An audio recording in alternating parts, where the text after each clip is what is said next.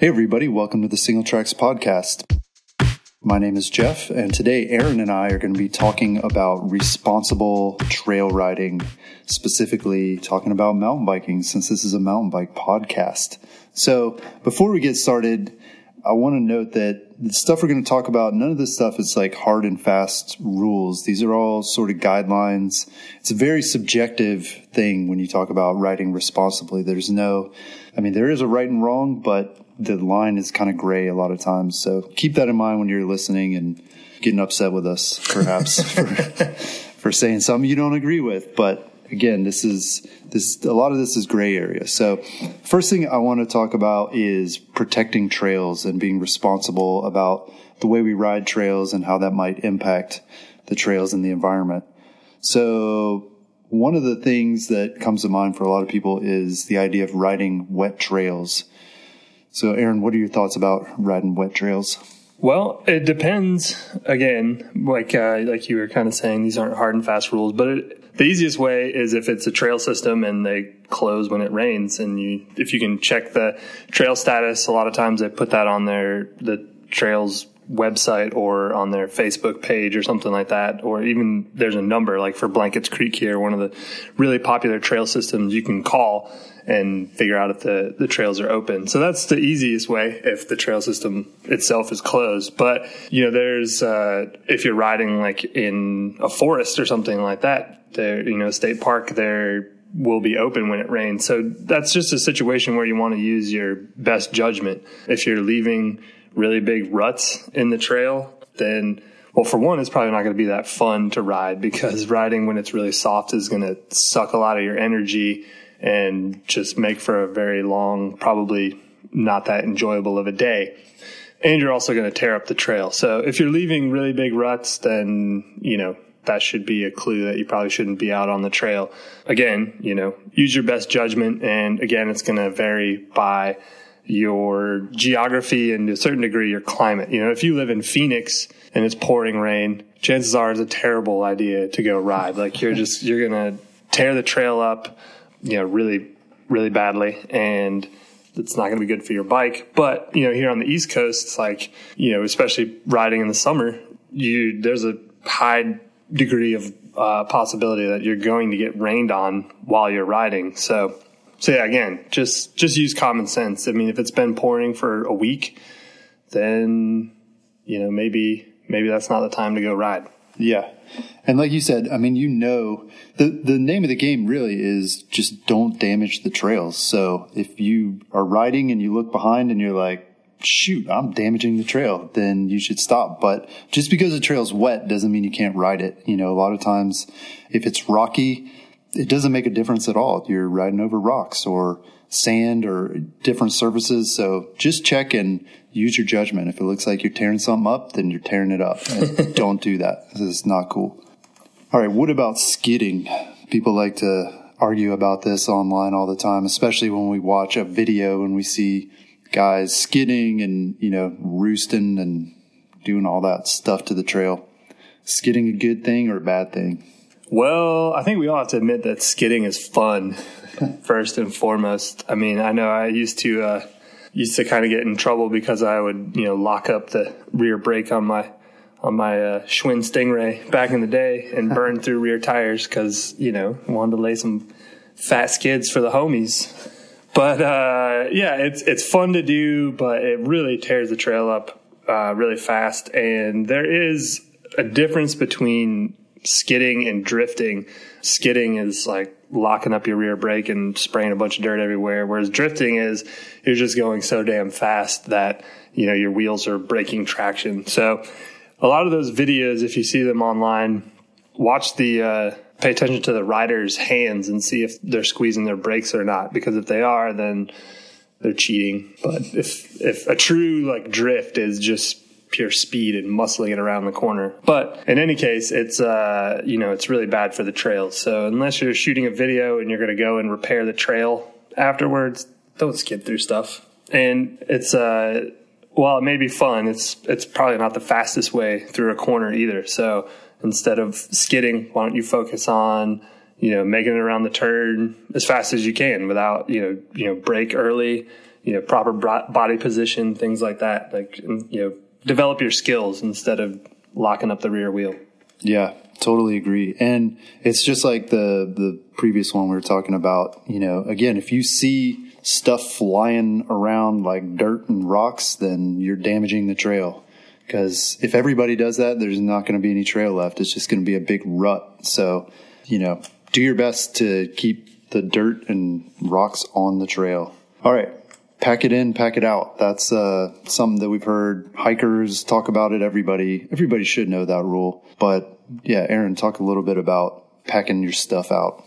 Yeah, pick up your shit. Like if you if you carried it into the woods, take it out with you. You know, especially if it's a a wrapper. I mean, you carried the whole bar, including the wrapper, into the woods. You know, you ate the bar. the wrapper weighs next to nothing, and I don't understand people who go into the woods and throw shit on the ground. Drive yeah. me crazy. And I would say also if you if you're stopped somewhere, you know, and you see trash around you that's not yours, pick that up too. You know, do the do do your little extra.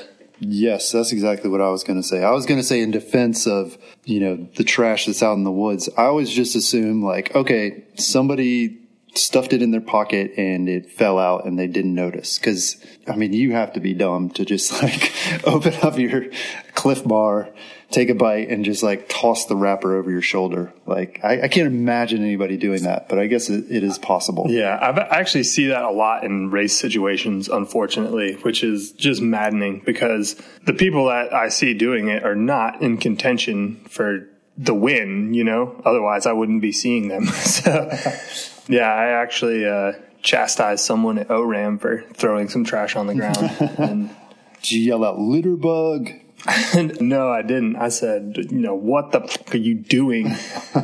and he was like, oh, and I was like, no, pick that up. So yeah, um, mid race, I was just, yeah, like, like I said, I mean, is how much does a wrapper weigh? Like a couple grams? Like, yeah. Yeah. Give a hoot, don't pollute.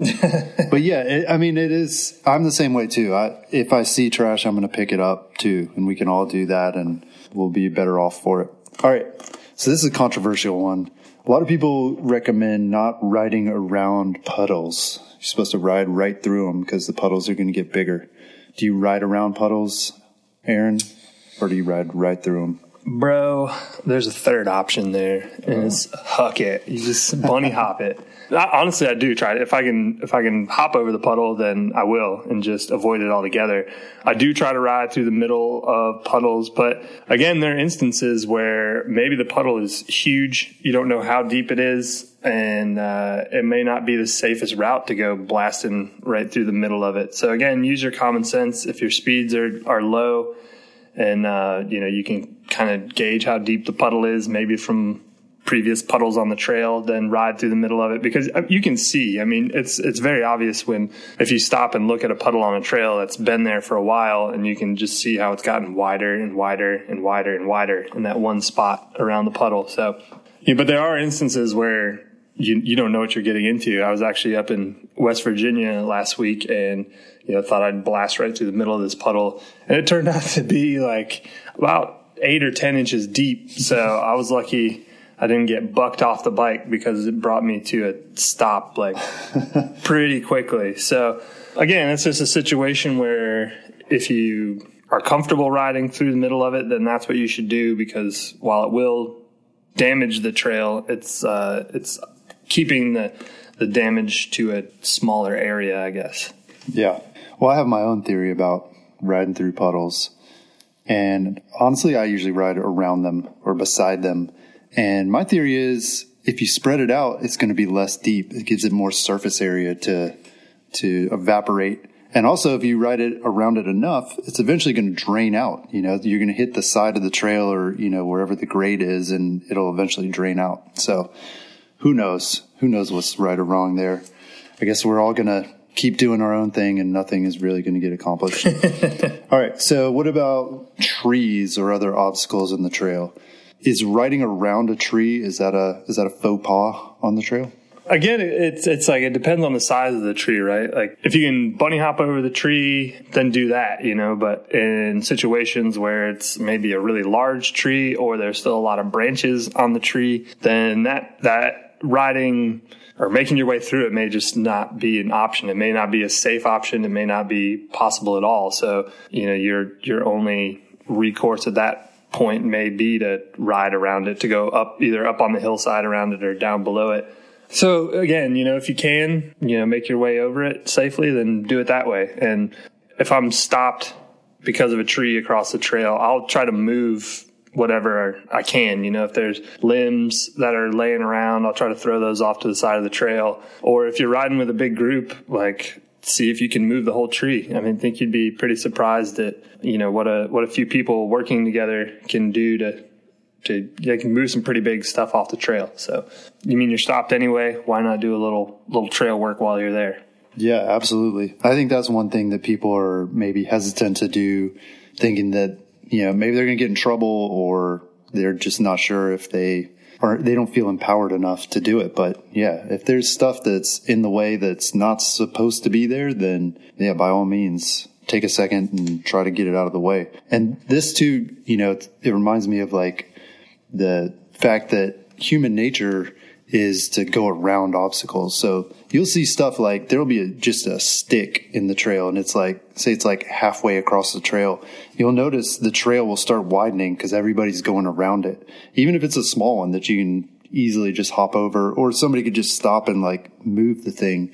But you'd be surprised, you know, after days and days, you'll see the trail like start to grow and that's, that's just human nature. So, if you can, try to just go right over stuff and don't widen the trail just because you're being lazy or whatever. Right. That's why we're on mountain bikes, right? So we got exactly. suspension and big tires. Exactly. So this leads into the next one, the idea of dumbing down the trail. So a lot of times new riders especially will ride a trail and they'll see something like a rock or a, a tree and think that they just need to move it what do you think about that, Aaron? Oh, drives me batshit crazy. Yeah, don't don't move stuff on the trail just because you can't ride it. That just drives me crazy. Like walk it until you're comfortable riding it. You know, that's going to help you become a better rider and you're not going to be changing the trail for other riders. Like if you're on a trail somewhere and you're finding yourself needing to move a lot of the features, maybe you need to find an easier trail for a little while and you know wait till you're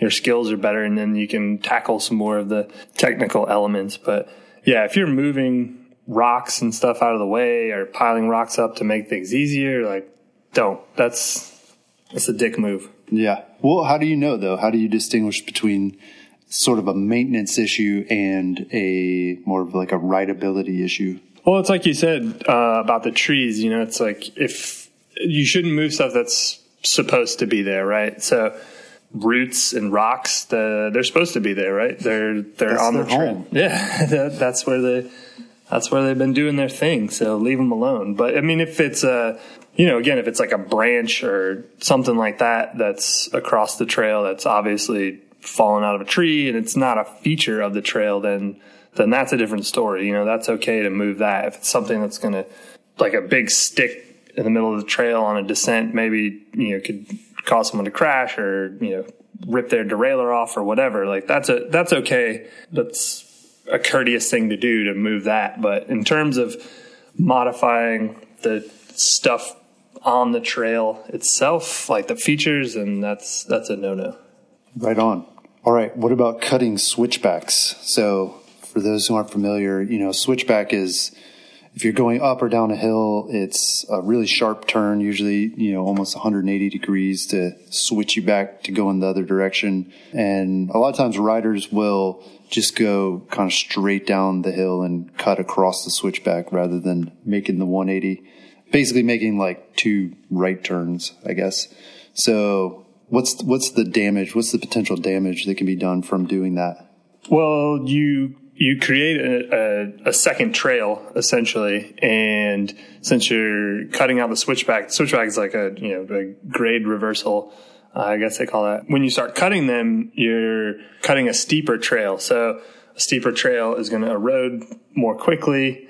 And I mean, that's why they have switchbacks in the first place. I mean, like if, if you could do a fall line trail, which is, you know, just the straightest, steepest way up the mountain, that would be the fastest way up the mountain, but it's also the least sustainable, which is why you don't see very many trails like that, which is why people build switchbacks on trails is, is exactly because of the thing that you're doing by blowing the switchbacks and creating your own trail. Like that's the reason switchbacks there in the first place. So that that's another one that really drives me crazy. And I don't, I just don't I don't understand how you you know you spend all this time and money on your bike, on your gear, riding, getting to the trail, and then you get out there and you're like, you know what, I'm gonna I'm gonna take like the easier way down around this or the straighter way down. Like you put in all that work and then you're just you're shortchanging yourself when you're actually out there on the trail. It seems counterintuitive to me. Yeah. Well, along the same lines of cutting switchbacks is blazing your own trail. So this happens from time to time. People decide they want to find a shortcut between two trails or they want to, you know, go bring a trail to an interesting feature that's in the woods why shouldn't people build their own trails? Well, probably because you don't have permission. I would say. uh, I mean, if you if you want to get into trail building, then volunteer. There's ways to do it, but don't take it upon yourself to to start building trails on land that isn't yours, especially because that's that could really lead to some some conflicts. You know, I mean, maybe you think, oh, I'm just adding this little trail, just it's going to connect to this other thing, but you know, maybe whoever owns the land, they have, you know, very specific requirements and they, you know, all these things have been negotiated with the trail builders and they're like, okay, man, this is exactly what we're going to use this property for and here's where the trail's going to go. And then when you come in and start making up your own stuff, you could really, you could really ruin it for all the other riders, I would say. Yeah. And along those lines, I think a lot of people maybe they start out thinking, I'm going to you know, blaze this trail because it's going to be more fun or it's going to be quicker or whatever. But what you end up doing is actually making the trail system a whole lot less fun for everybody else because now people are riding and like every intersection they're wondering like which way am I supposed to go? You know, we've seen this happen happens the most with unofficial trail systems where again you don't have sort of a land manager or trail builder that's in charge of keeping maintaining the trail system. And so what you end up with is like a spider web or, you know, even worse, a grid of trails where you really can't get any flow in because, you know, you ride like a hundred yards and then you, you have to look three ways to decide which way you're going to go. And people get lost and it's just, it just makes it not fun. If you, if you know a trail system like this, you know what I'm talking about that you go out to these places and it's just like, ah, I don't, I don't know where I'm going and yeah, I'm just having to make too many decisions. So, yeah, cool it with the trail building and the shortcuts. Yellow River. Yes. That's that's the one that comes to mind for me as well here in Atlanta. So, we talked about protecting the trail and respecting the trail. What about protecting other trail users? Recently we've we've heard some things in the news about conflicts or potential conflicts between hikers and bikers and there's always the horseback riders share a lot of the trails and even motorized users ATV and motorcycle people use the same trails with us. So Aaron what are some of your tips for interacting with and respecting other trail users well always ride in control. I think that's that's important for not only protecting other trail users but for yourself you know ride ride within your means is always a good way to stay safe. Cyclists are supposed to yield to essentially all other trail users. Um, so you're supposed to yield to hikers you're supposed to yield to equestrians and it's just good to be courteous you know especially with with equestrians. I like to give them plenty of room you can kind of tell when you're getting close to a horse because there will be fresher and fresher horse shit on the trail, which is another issue. But, you know, if you're out there riding where horses are allowed to ride, that's just something you're going to have to deal with. So you want to, you want to come to a controlled stop. You know, you don't want to, if you're noticing fresh horse poop on the ground, that means the horse is close. So, you know, don't keep pinning it right until you're right up on a group of riders. You know, start you know, just be aware of your surroundings and slow down. And when you see, when you can see the horses, come to a controlled stop and engage in a conversation with the, the riders. And I, I always like to you know, be very friendly, be very courteous, but also ask them how they want you to handle the situation because I've, I've been around people are like, oh yeah, just like come on through and you can be you know, right next to the horses and they don't care at all. But in other situations, you know, they're like, oh yeah, my, my horse doesn't like bikes. And then they need to like trot up into the woods or down off the trail or something. So it's safe to, safe for you to get by. So don't assume all horses are the same, uh, cause they're not. They'll all react differently. So just, just, uh, you know, ask for guidance. Like, how do you, how do you want me to handle this situation? I think is, is the best for everyone. And going that route has really been beneficial. I haven't really had any, or many, I should say. Uh, definitely had a couple, but haven't had many negative interactions with equestrians or other other trail users.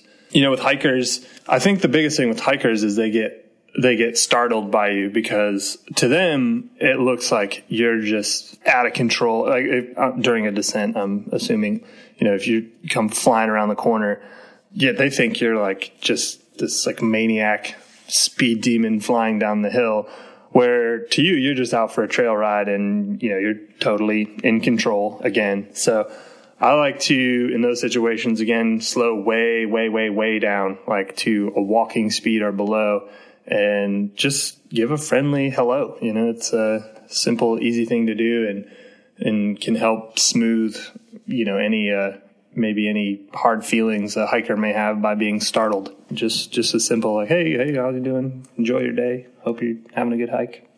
That kind of thing.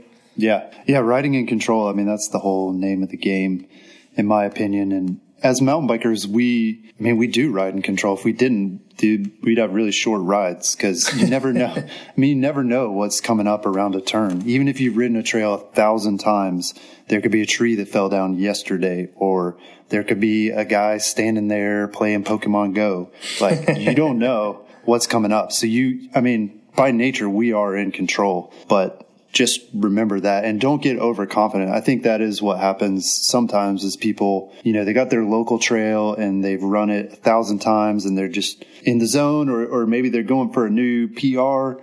But just remember, like, conditions change all the time and people walk around like the, just cause there's never been a guy standing at that rock that you like to huck off of, like there could be a guy standing at that rock today, you know? So always be in control other thing I was going to say about that is remember people with dogs could be on trails too. So there could be a dog with a leash.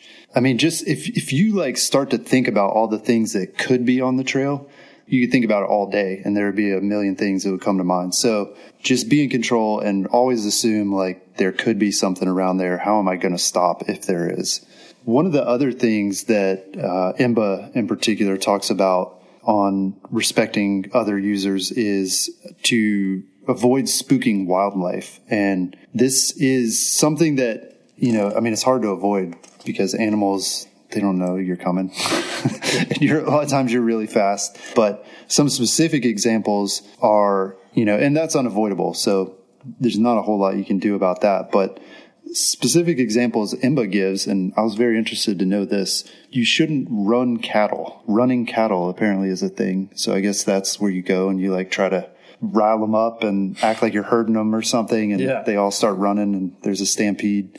So I guess that's what they're talking about. That's one of the things like don't intentionally yeah. scare wildlife. I think that's more what it what it's about because, like you said, just by virtue of you being in the woods, you're you're going to scare some wildlife. Some little critter is going to run off because you happen to be near them. So, yeah, just I think the intention is what what uh, they're mostly referring to. So don't chase animals. Don't be a dick. Yeah, and sometimes you know I it's unavoidable and I feel bad every time I think that I like ran over a frog or something. but like again, it's it's unintentional. Don't go out of your way to smash frogs. Just you know if you see them try to avoid them but they're not always one one jumped into my spokes last night. I think he made it through. I didn't see any like frog guts but i still winced. Like oh poor guy. Sorry. All right. And the last thing. So we're protecting the trails. We're protecting other people. How about protecting yourself? How can you protect yourself out on the trail? And and how does that impact others when you do? Well if you're like our michael paul you can ride strapped but I think that's a terrible idea. that's a whole other thing. By strapped, you mean carrying a firearm? Yes, that's what I meant for all those that aren't uh, hip to the lingo, as the cool kids say. Right. Just kidding. Cool kids don't say that.